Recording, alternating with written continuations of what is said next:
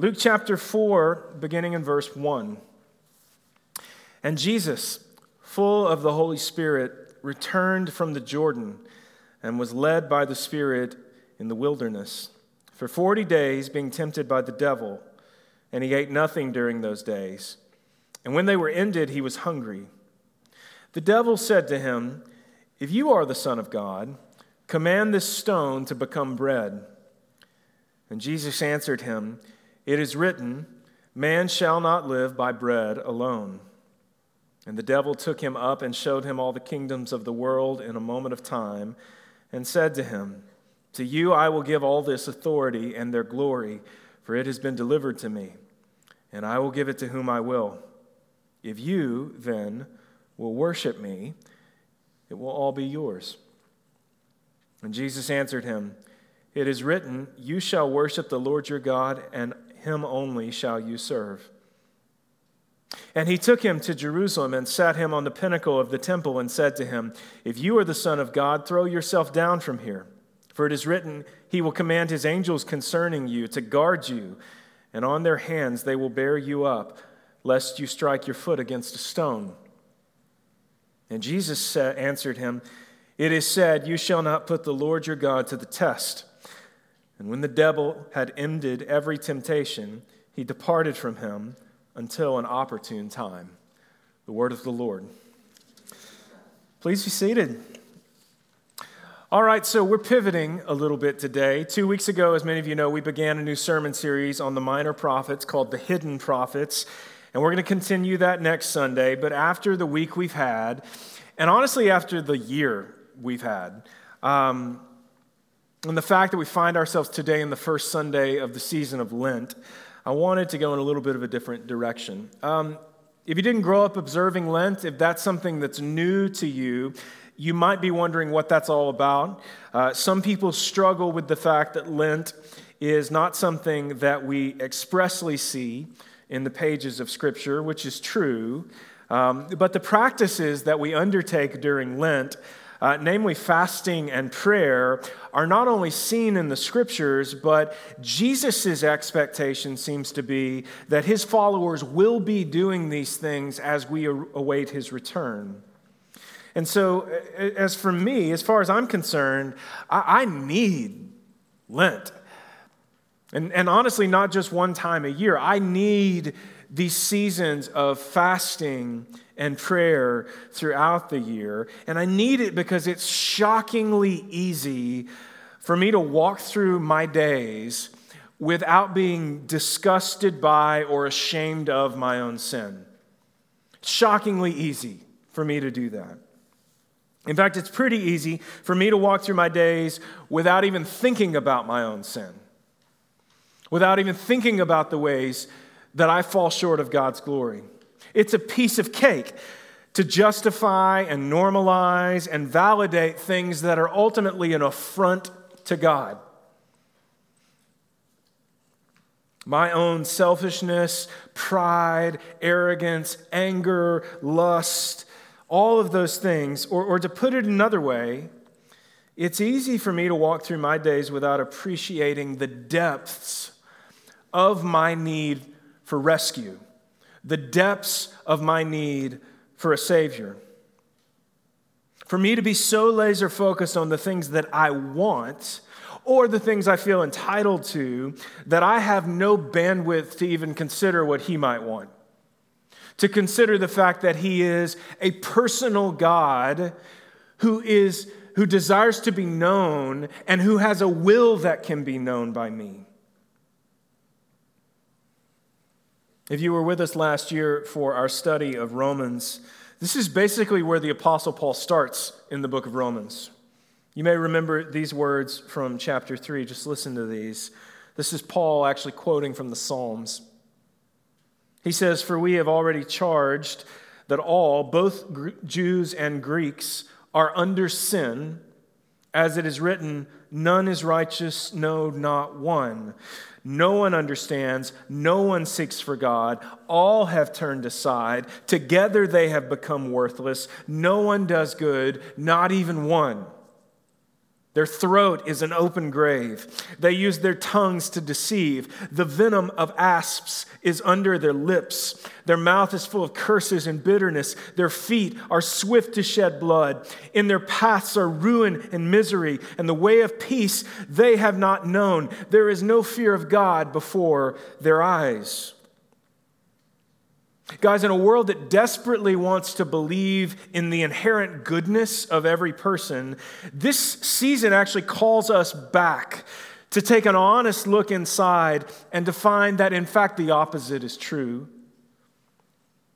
But this isn't so that we will wallow in self loathing or self pity. It's so that the gospel will actually be good news to you and to me. It's so that the hope of Christ will truly take root in us and grow and flourish.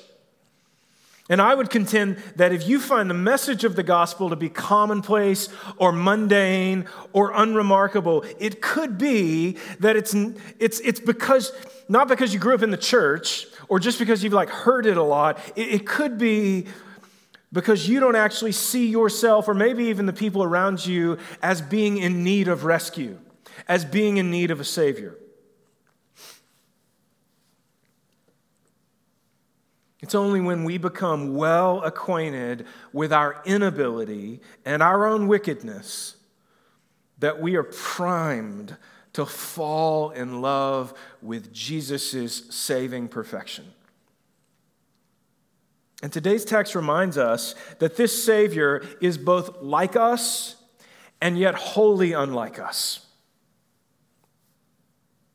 He's like us in that he too has stared down the barrel of temptation. He is unlike us in that he's like batting a thousand when it comes to resisting its pull. Let's look at our text, Luke 4. And Jesus, full of the Holy Spirit, returned from the Jordan and was led by the Spirit in the wilderness for 40 days, being tempted by the devil, he ate nothing during those days, and when they were ended, he was hungry. So, the backdrop here, guys, uh, and we looked at this a few weeks ago, the backdrop here is Jesus' baptism in the Jordan by John the Baptist, was this amazing, miraculous moment in the story of Jesus. It's this moment where the Spirit of God descends on him like a dove, and this booming voice from the heavens declares, This is my beloved Son, in whom I am well pleased. But then it's the Spirit of God that also leads Jesus into the wilderness, or in the Greek, what is known as the eremos. This is the word for wilderness or desert, or sometimes it's translated as desolate place or lonely place. And while we don't know um, while we only know rather of this particular instance where like Satan himself specifically tempts Jesus, Luke does tell us that Jesus was often withdrawing to the eremos. He was often withdrawing to desolate places, desert places, wilderness places. It was a regular occurrence. Luke 5:16 says that the purpose of his withdrawal into the eremos was prayer that Jesus would go away by himself. He wouldn't tell anybody, he'd kind of vanish. His disciples would be looking for him.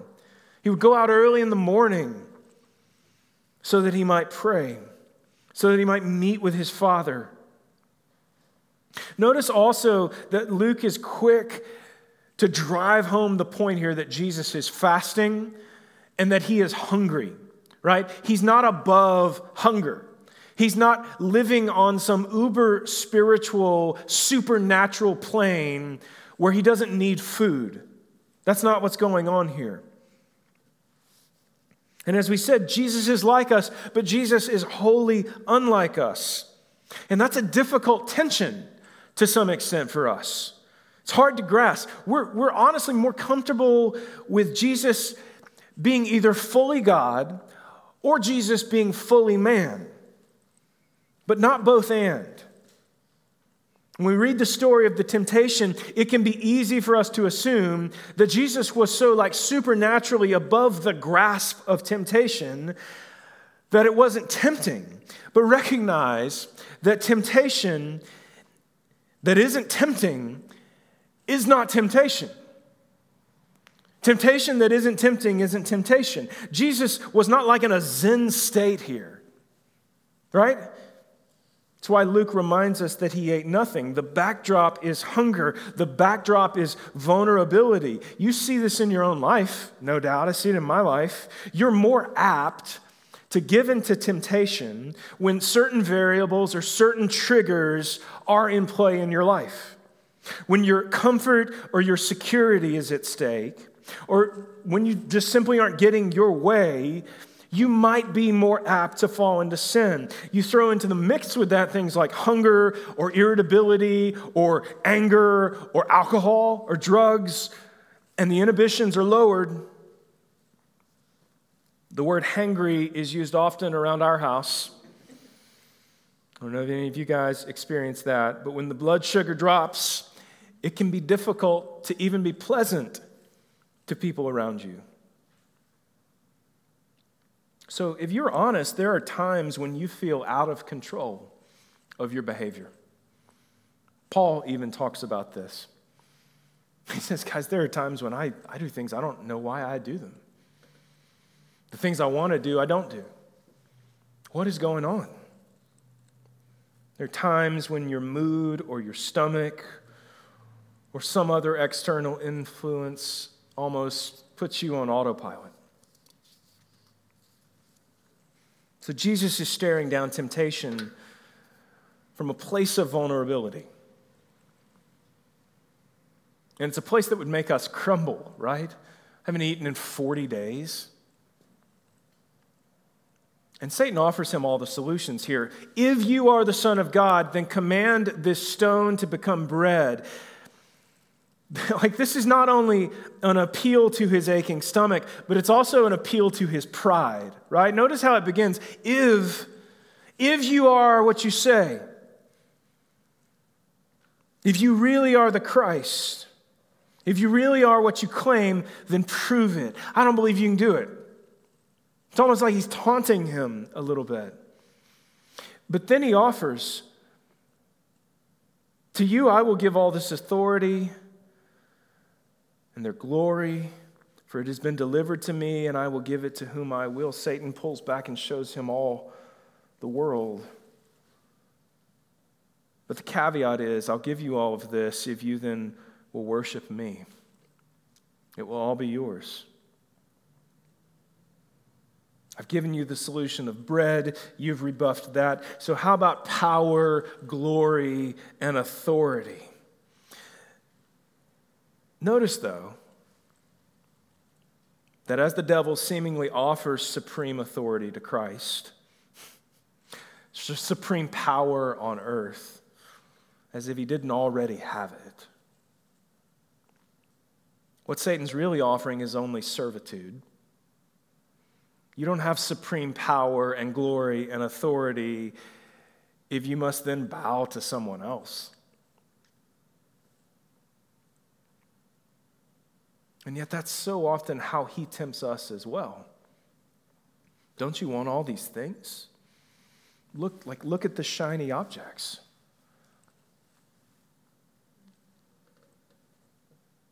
Satan then takes him to the high point of the temple in Jerusalem and says, This, if, again, if you are the Son of God, throw yourself down from here, for it's written, He will command His angels concerning you to guard you, and on their hands they will bear you up, lest you strike your foot against a stone. Again, there's this inherent questioning of His power, His ability. It's like He's saying, I bet you aren't man enough. Like, I bet you can't really do it. Notice also that Satan pulls out scripture here. Jesus has been quoting scripture throughout. You probably noticed that. But here Satan pulls out scripture and he quotes directly from Psalm 91. But he takes the passage out of context. The point the psalmist is making is not that God won't let you die if you try to kill yourself. It's that God is our trustworthy refuge and fortress, that He is our protector. Which brings me to my favorite coffee mug. I can do all things through a verse taken out of context. Right? It's so true. So often, the enemy uses the words of Scripture to trick us and to trip us up. And it's not hard. It's happening all the time. It's happening every single day. The enemy wants to use the very word of God to confuse you. And he quotes it correctly. He quotes it directly from Psalm 91. But the insinuation, the way that he uses it, the context that he uses it in, is completely counter to the intention of the psalmist. But this can easily lead us into temptation because we're honestly looking for ways to validate our sin. And if I can find a way to validate my sin through Scripture, then bring it on. To some extent, the story of Christian history, or, or, at least a subplot within the story of Christian history, is mankind doing just that.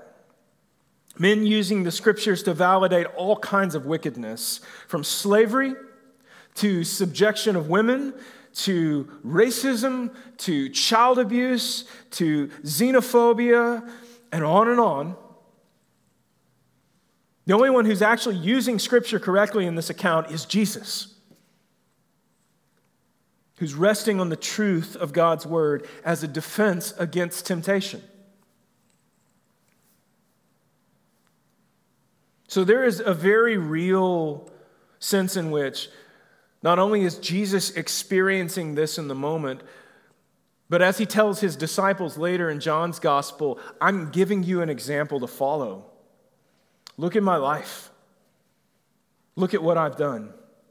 And you may be wondering, what's the point of all of this? Did the Father just before this say, This is my beloved Son in whom I'm well pleased? Didn't that, didn't that just happen? So, what is this? Is, is there a need for Jesus to like prove his loyalty to God the Father? Is, is that what's going on here, or is something else at play?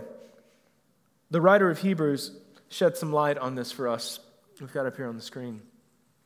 Hebrews 4 says, Since then we have a great high priest who has passed through the heavens, Jesus, the Son of God, let us hold fast our confession. For we do not have a high priest who is unable to sympathize with our weaknesses. That's huge. But one who in every respect has been tempted as we are yet without sin. Just stop for a moment and think of the ways that you are tempted. Think of all the ways that not only your own flesh, but the enemy, the culture appeals to you. And then recognize that Jesus has been tempted in every way that you are tempted. You have a great high priest who gets where you're at. You don't have the ability to say, No, no, no, Jesus, you don't understand how hard it is for me. Jesus is like, Are you kidding me? Are you kidding me? Do you understand what I have been through? Do you understand what I've done? And because of all of this, verse 16, let us then with confidence draw near to the throne of grace that we may receive mercy and find grace in the time of need. Friends, our Savior does not stand distant or removed from us. No, He passed through the heavens so that He might become incarnate and like dwell among us. He stepped down out of heaven. The writer of Hebrews says He became lower than the angels. He's faced everything we faced and more. In verse 2 of Luke 4, you might have noticed Luke uses the present participle he says, for 40 days being tempted. It doesn't say after 40 days he was tempted, but instead it indicates that Jesus was not only tempted for like part of the 40 days, but rather that perhaps temptation was constant. And maybe we're only getting a glimpse of the ways in which he was tempted. But that also proves his lordship. That he's been tempted in every way, just like us, and yet without sin. Not like us at all. And so it's for this reason that we can draw near to his throne of grace and actually find mercy, actually find sympathy. This past week, and really this whole past year, the Lord has been showing me that among the things that tempt me most, comfort is paramount. Comfort is paramount. Sure, I desire money and power and authority and recognition and adulation and appreciation and all of those kinds of things, but not as ends in and of themselves. I desire those things only so much as they lead to a comfortable life. And it's not simply that I desire comfort, I, for some reason, feel entitled to comfort. Lindsay was sharing with me, she had seen online somebody had given birth at home in the midst of no power, no running water. And we were just talking about, because we've, we've had a baby at the house before, we were just talking about how crazy that sounds to like have a baby with no running water. And, and I was just thinking about the fact that for most of human history, that's kind of what's happened. It's, it's really only within the last hundred years or so that anything other than that would actually be an option. And it has become so normalized to us that we view it as something that we are just entitled to. So even in a moment where we're slightly inconvenienced, or some level of the luxury that we all live at, like a, a level of luxury that is like unconscionable to much of the world even when a small piece of that, like running water, is taken away, it seems like this, this great suffering to many people. And I don't want to downplay the fact that over the last week, there have been many in our community who have genuinely been suffering. People who don't have heat and people who have been living on the street. I know um, one of our homeless folks here downtown died the other night on Texas Street, sleeping out in the cold.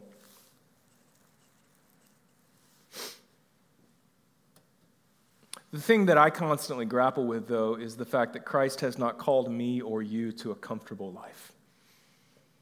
He hasn't called us to seek success or money or position or luxury in the way that the world defines those things. Rather, He has called us to a life of obedience, and what He's promised is that the way is narrow and hard. Paul says that following Christ is really about losing for the sake of gaining. This is Philippians 3. You may be familiar with this. But whatever gain I had, I counted as loss for the sake of Christ all of my accolades, all of my accomplishments, all of the notches in my belt, I count as loss. Indeed, I count everything as loss because of the surpassing worth of knowing Christ Jesus, my Lord. For his sake, I've suffered the loss of all things and count them as rubbish in order that I may gain Christ. To the world, this sounds like pure foolishness, but in the kingdom of God, it is pure wisdom. Friends, Jesus has not promised us a life of comfort and ease. We are not entitled to that, despite what our experience may have been or what we might think. He has promised us something far greater reconciliation to the Father through his body and blood, life eternal and our hope, while sealed now through the sacrifice of Christ, is yet to be fully realized. And so, this Lent, I pray that you will look inward, that you would intentionally remove things from your life that might be diverting your attention away from Christ, even good things. Like, that's the purpose of fasting. To spend the day not eating, for me, is really challenging. And it's not just because I'm hungry it's, it's certainly not because I'm starving, it's because I love food. I love to think about food. I love to cook food. I love to, the, to go to the grocery store and walk around and think about what we're going to eat. I love to buy food. Like it consumes a lot of my time and thinking and effort and energy. And that may not be true for everybody, but there is something for you that draws your gaze. And what's interesting about the food thing in particular is that when you take it away, even for a day, you suddenly realize how weak and frail and fragile you actually are. Try taking it away for two days, three days, 40 days. Then you realize that the scriptures are true when they call your life a vapor, like a wisp of air. Here one day, gone the next. And it is only because of God's grace that you wake up in the morning, that you take breaths, that water comes out of your faucet, that heat comes out of the air conditioning unit. It is His goodness, it is His mercy, and it is not just for you. If the scriptures are clear on anything, it's to those whom much has been given, much is expected. It's not for us to hoard and say, This is mine. This is my right. This is my inheritance. No, it is to be stewarded for the good of others. And so, this Lent, I pray that you will genuinely and seriously consider what are the things that divert your gaze, and that you would devote yourselves to prayer and the scriptures so that you might be prepared for the assaults of the enemy, for the temptations that come your way, prepared with God's word to respond with truth in the face of untruth. Let's pray. Jesus, we thank you for your grace and love. We thank you for the goodness of your sacrifice, for the mercy that you give to us. Despite the fact that we are undeserving, God, we give you praise. Thank you for being our great high priest who can sympathize with our weaknesses. Thank you for extending us hope when we had none.